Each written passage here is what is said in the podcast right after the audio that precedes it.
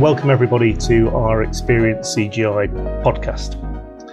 In this episode, we take a look at the effects of quantum computing on our financial markets clients, and more specifically, as per the title of the podcast, delve a little deeper into the world of post quantum cryptography. My name is Sean Devaney, and I'm responsible for CGI's banking and financial market strategy in the UK. I'm joined today by Dr. Alex Baxendale, who is a vice president in our cybersecurity team. I should start off with the, with the proviso that I'm a banking IT person and I'm not a security specialist. So, the purpose of today's podcast is for us non security people to examine whether post quantum cryptography is something that we in the wider banking community need to be looking at. So, Alex, we hear a lot in the press about quantum computing and quantum cryptography, but the title of this podcast is Should Banks Be Looking at Post Quantum Cryptography? So, what's the difference? What's the difference between post quantum cryptography, quantum cryptography, and quantum computing? Morning, Sean. Um, well, so where to start on that, really? I mean, obviously they have quantum in their in their title, but they're actually quite different um, concepts. So I'll try and have a, a stab at them um, in reverse order, I guess. So, quantum computing itself is all about leveraging quantum computers to deliver business benefits. And quantum cryptography itself is all about using the naturally occurring properties of quantum mechanics to conduct cryptographic operations that are secure. So that could include, for example, the use of techniques such as quantum key distribution. Um, but that's really a whole field in its own right, and I think probably a, suitable for a, a, a, podcast, a separate podcast. Yeah, exactly. Um, so um, quantum. So when we talk about post-quantum cryptography, it's not really actually a branch of, of quantum computing at all. Rather, it's a development of, of, of classical computing um, based cryptographic systems that are resistant to quantum computing techniques, as well as being secure against more traditional classical computing. So, um, classical encryption techniques generally rely on um, the relative difficulty of solving certain mathematical problems, such as the factoring of large numbers and that makes it very hard or very almost impossible to decrypt data that's been encrypted using a sufficiently large key. And if you if you look at the the introduction of quantum computers, um, those that are available do not have the capacity um, to pose a threat to um, most of the mainstream uh, cryptographic algorithms that are in operation and in use today. They're just um, not big enough, right? That, that's the problem right now. Yeah, so they're, they're, you know, we, they talk about the number of qubits, etc. Yeah. Um, the the actual development of those of, of, of that capability is, is uh, you know increasing um, and more than linearly. So it, it's it, you know the capability of these quantum computers is is um, expanding over time. But at the moment, we're nowhere near uh, being able to crack uh, most of the, st- the standard commercial uh, cryptographic algorithms that are in use um, given the current key lengths are in use. And obviously, you can try and increase the key lengths associated with those devices as a first layer of resistance. Um, yeah. But, so I was going to say, I mean, that, that's so it sounds like you know all sort of classical encryption techniques are vulnerable, but some are more vulnerable than others. You know, symmetric. I hear, hear about symmetric encryption versus asymmetric encryption. Can you just talk a little bit about the difference in vulnerability uh, for those types of techniques? In theory, I think, as you say, in theory, all classical encryption techniques are vulnerable to quantum computing. Um, however, some are more vulnerable than others. So, symmetric algorithms tend to scale well in that they are highly performant. And as computing power increases, one can simply increase the size of the key material um, to make the key derivation problem that much harder to solve. Mm. And given the current state of quantum computing, symmetric encryption is, is, is pretty resistant to quantum computing attack. It's that very those very characteristics that make them suitable for um, bulk encryption, that scalability cap- capacity um, that also innate, makes them resistant to quantum threats. So the real area of concern or primary area of concern at the moment is really around asymmetric encryption or public key encryption, where the public key is shared, but the private key used to secure that data is, is kept secret. This is a, a lot more vulnerable to quantum computing attacks because these algorithms, by their very nature, are far less efficient and therefore less suitable for scaling. Uh, okay, so if I'm using a symmetric encryption algorithm, uh, algorithm like AES or something like that, for instance, and I've got a sufficiently large key, then I'm okay. Hmm. Well, you, you may be if, if all you're really doing is, is encrypting and decrypting um, your own data for, you know, for example, using data at rest security. Right. Um, albeit, I think organisations who are even using um, AES in, in, you know, for encrypting their own data should be looking at increasing uh, the key lengths associated with, with that. So mm. if hmm. you're using 128 bit, for instance, um, then you, you, you, should be looking at 256. Um, and that will increase over time. And inevitably, as a consequence, there, there will be a race over time to stay ahead of the current quantum computing infrastructure um, um, associated with that. Um, but um, asymmetric cryptography, you know, the, the, area that's more at risk, allows us to perform cryptographic functions between parties without sharing a secret. That's, that's why it's been so popular. Right. And it's this very characteristic that underpins modern PKI services like um, and blockchains and key exchange mechanisms, for example. So, what that means is that there are lots of cryptographic use cases out there which combine asymmetric and symmetric encryption to achieve the desired effect. So, if we take a, a really common example, TLS, so a lot of people say, well, TLS is, is, is secured using a symmetric AES 256 typically um, encryption cipher. So surely that will be highly um, resilient to quantum threats. But TLS also uses an asymmetric cipher, typically RSA or elliptic curve, to authenticate the parties as part of the initiation of the TLS um, session and to secure the, the key exchange of that secret um, symmetric key. So effectively, it blends the performance of the symmetric cipher, AES256, and the convenience of an asymmetric of asymmetric crypto, RSA or elliptic curve, to overall secure the connection. So logically, you know, you, if you're using a, a, quantum susceptible asymmetric algorithm for key exchange, or rely on a PKI certificate that's used, um, which also um, relies on asymmetric crypto, to secure and initiate that connection, then a TLS connection itself is at risk.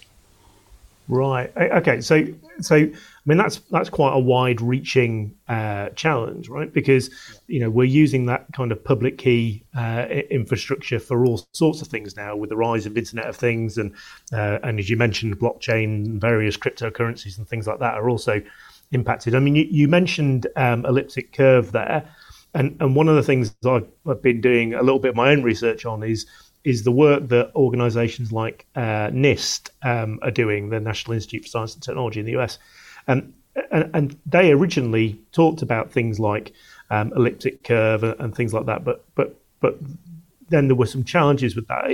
Can you give us a bit of an update on where the progress is on those sort of post quantum computing algorithms? Uh, what what what organisations are doing to to set those standards up? Sure. So um, there are so there are activities across the globe um, looking at the, uh, the, the risks associated with uh, quantum computing um, to our cryptographic um, environments. Um, we, we often in the West, um, America often takes the lead. Mm. There is the NIST, which is the U.S. Departments of Commercial of Commerce's National Institute of uh, Standards and Technology. Um, they are wide, you know, widely seen as, as, as, as being the, the, benchmark provider um, within the West. Um, many organizations rely on the NIST and the NIST recommendations and standards to ensure that they're complying with uh, good cryptographic practice. Um, they're obviously primarily there to support US um, federal government, but they are widely mm. relied upon in the commercial space. And they have, well, since 2016, they've been running a program to, and uh, it's actually a, a competition to develop uh, quantum resistant algorithms associated with different cryptographic use cases. Um, and they've tasked the, the, crypto community to develop and validate those quantum resistant algorithms. Um, and they've got to the point now that they last year they published um, four, so they've been sort of going through a process of, of looking at the different algorithms and, and dropping some out and, and, focusing on the ones that look most promising. They published uh, four uh, last year, which they they they feel may be suitable for inclusion in post-quantum cryptographic standards. And they're effectively making it available to the marketplace for, for them to do additional testing, etc. And these covered both general encryption and digital signing, for example. Um, but you know, the nature of these things is that so there is pro, you know serious progress being made, and the European Union um, you know also has its own programs to, to, to, look at some of this, and they they um, rely to a large extent on, on some of the things NIST is doing. But um, the very nature of these things is that this is a new field, and these are new algorithms, and people are coming up with with with um, hypotheses, theories, then hmm. implementations. Mm um, to validate these. And the very, you know, the whole point of what NIST is doing is, is making it available for public inspection. And indeed, pretty soon after these were published, um, one of them already was already broken um, by a Swedish research team, um, which has sort of meant that they're having to revisit that particular algorithm and how it how it works. But you know that's a setback, but it is the whole purpose of academic challenge. So I think that was pra- um, yeah. Sorry, uh, that was a that was the Crystals Kyber uh, algorithm, yeah. right? And and that was a that was a, uh, a side channel attack, uh, right? So rather than breaking the actual algorithm itself, so you know that that's kind of a slightly odd vulnerability, isn't it, as opposed to a break of the actual standard. So, so you've got to think about the. So it's all very well having an algorithm that may may or may not logically meet the um, threat associated with quantum computing, but they also have to be resistant to traditional threats and mm. traditional computing techniques. So you, you, you, you've got to come up with something that, that meets the need and is resistant to quantum based attacks, but it also needs to have that appropriate resistance to, to more traditional attacks. And uh, you know, so I think that's the benefit of having that made public is that people will try and break it in any which way they can. Um, right. And then that will identify issues associated with some of these, and that will enable the you know NIST and the authorities and the people who are working on developing these algorithms to to change and adapt. So I'm I'm pretty confident you know we'll end up with with, with algorithms that are deemed to be appropriately resistant. Um, but it may be a few more years before those those standards um, will be finalised. Okay. Um, so so if, if I if we're a couple of years away from those standards being finalised, mm-hmm. Um, and you know we're a few years away from uh, a quantum computer that, that allows me to decrypt existing um, encryption standards. What, why should I care about this now? If I'm a, if I'm a bank, why do I care about this right now? I mean, surely I can just do an audit of my current estate, uh, implement uh, a sufficiently robust symmetric keys with a long uh, symmetric encryption with a long enough key, and so I don't have to worry. Why should I worry about it right now? I think as a security as a security board specialist, I would start off by saying, well, you should always be reviewing your estate and its security needs. Well, you would. And you should, You're a security yeah, board. Indeed, yeah. indeed. Um, and you need to, as part and parcel of that, you need to continuously look at the algorithms that you're using mm. um, as part of your your BAU operations. But it, sort of in answer to your actual question, Sean, um, it really depends on the sensitivity and longe- longevity of, the, of your data and the nature of the cryptographic functions that are that are processed.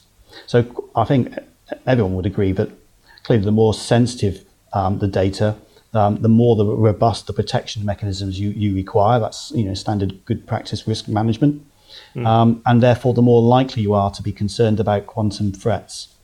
I think it's also worth noting that time um, sense, you know, there's a, a time sensitivity element to, to, to, data and information that you're protecting. So, for example, company results, they can be extremely sensitive before publication, um, but they, they're a matter of the public record after that. So, some information can be really sensitive short term, but not sensitive long term. You may not be worrying about that from quantum threats perspective. But other data is, is actually persistent and sensitive over a prolonged period. So, medical records, for uh, example. So, you know, so I think organizations need to sort of ask themselves some fundamental questions like is the data I have today still going to be relevant in a few more years? Um, so, would that information, for example, be of use to a bad actor, someone who wants to cause harm to your organization or your, or your customers or your supply chain? Um, and things like biometrics, for example, they, they won't have changed very much in the nature of the data. So, it's already becoming apparent that some malicious organisations out there, and that may include um, organised crime and, and, you know foreign um, uh, state threat, threat actors. Mm. They will um, they are already there is increasing evidence that they're actually already capturing or, or, or taking possession, or getting access to encrypted sensitive information, where people are thinking, well, it's encrypted, so it's okay. They're getting access to that encrypted information and they're storing it, not because they can break it now, but because they, they may be able to break it some way downstream and it may derive them some value at that point in time. Mm. So, um, so if you know if you're thinking of the, future of, of, application of quantum computing is that in the next five to ten years they may have that some that, that sort of capability, and they may be already trying to steal your information on that basis, then you need to be thinking as an organisation about how you're going to, to uh, provide appropriate protection to that information to make sure they can't reap that information and can't sow the harm later down, downstream. Right, and that's interesting. I mean, we, we've started talking to a number of our banking clients already um, yeah. that, uh, uh, that are a little bit ahead of this and have started looking at the problem already. And, and, and the process they're going through uh, that we're helping them with is, you know, auditing that current encryption estate, right, to determine what tools and techniques they're using for encryption today, as well as looking at the sensitivity and longevity of that data across the estate. So, yeah. you know, not only looking at the tools, but looking at the data that those tools protect. Is there anything else that they should be doing um, apart from just looking at the tool set and the, and the data? Well, I'll start off by saying that you know that is what they should be doing. They should, so they mm. so before you can protect your data, you need to have a, an understanding of what the sensitivity of that data, what data you actually have, what its sensitivity is, where it's stored, how do you use crypto to protect that data today, and is that something that's likely to be at risk from, from, from future attacks? So yes, that's what organisations should be doing. They should be you know preparing and, and coming up with appropriate strategy and approaches and timeline plans, etc., to, to, to ensure that their their security posture is maintained in as as uh, in, in the face of this threat. But in terms of what else could they do? Well, as well as looking at their data and their current encryption text, they should really be working closely with their uh, security suppliers um, particularly those people who provide the hardware and software which they actually rely on to secure their data, and to look to see what they can do with them to combat the challenges presented by quantum computing. You know, as an organization, CGI works closely with a whole array of, of suppliers um, in support of our clients. Um, and that includes you know a number of vendors who are very much focused on on cryptographic controls and and, secu- and associated capabilities, PKI services, HSMs, that type of thing. So those system suppliers, they should by now, in fact, most of the ones we do do, have plans in place for how they're going to tackle this post-quantum encryption. And you know, it would be concerning if they didn't really, to be honest. So it's they should have a position, they should have a roadmap on how they want to plan and to deal with this. Um, and organizations need to, to engage with those those suppliers to understand that and to see how that is relevant to, to, to, to their data and to their systems. Um, they may, for example, even have tools to help you conduct your analysis. So things like discovery to actually, it's one of those odd things. We like to think we, we know where we use crypto and where the keys are, etc. But in large complex organizations, actually having a, you know, having a central view of that um, is often a challenge for organisations, and these, these these organisations will come with tools that will help you identify your cryptographic key usage and identify you know where that is. Um, so you know, and, as I say, that's despite the criticality of good key management. Um, our experiences at parties often fail to have that true picture. So I think that's an, another interesting area that they that they can they can sort out. And that's really interesting. I, I, I, think you know just to sort of close out and to, to sum up a little bit. I mean, I think at the end of the day, like all of this, um, you know, when it comes down to looking at uh, encryption and security and so on, at the end of the day, it all comes down to your risk appetite. Uh, you know, quantum computing poses a threat to some cryptographic algorithms, some more than others currently. Um, uh, and, and, we are increasingly dependent on those algorithms to secure our, our, our data there's there's a lot of work being done in uh, by the regulators, by some government organisations, and and by the industry as a whole to catch up and create conditions for future quantum resistance and post quantum computing algorithms. But it's a little bit away yet before we've got those algorithms, you know, uh, in a position where they can be fully leveraged. But, but organisations, because of the timeline it takes to implement these kind of things, I mean, I think you know a, a sort of fairly ubiquitous PKI infrastructure took 10, 15 years to implement. Um, so there's a long lead time in implementing these things, and they're quite complicated. So organizations, not just financial services organizations, but other organizations need to that have customer data and sensitive data need to start planning and preparing for that right now. And that preparation should include reviewing your susceptibility. So, what what what what problems or, or, or vulnerabilities might you have? But also identifying the priorities for what data you need to really worry about, what's going to have a long term value, and so on. And then building relationships with those key suppliers so that you can develop a strategy and approach uh, and a plan for, for, for ensuring that risk remains appropriately managed. And I think the key thing for me, the key takeaway, is that organizations need to ask themselves what are the assets or services that retain data sensitivity over time? Uh, and then, in turn, which of those um, sets of data rely on vulnerable cryptographic, fun- cryptographic functions for which reasonable mitigation steps exist? So, increasing the size of the key, etc. And then a risk analysis should drive that quantum resistance strategy and plan. And then that should leverage quantum ready resources and deploy a, a, hybrid option where, where suitable. So, in some cases, you might need post quantum cryptography. In other cases, you might need um, a, a, more robust classical uh, computing uh, approach, certainly in the, in the short to medium term. Well, that's been fascinating, Alex, and thanks a lot for sharing your insight in this area. I certainly know a lot more about the subject than I did when we started.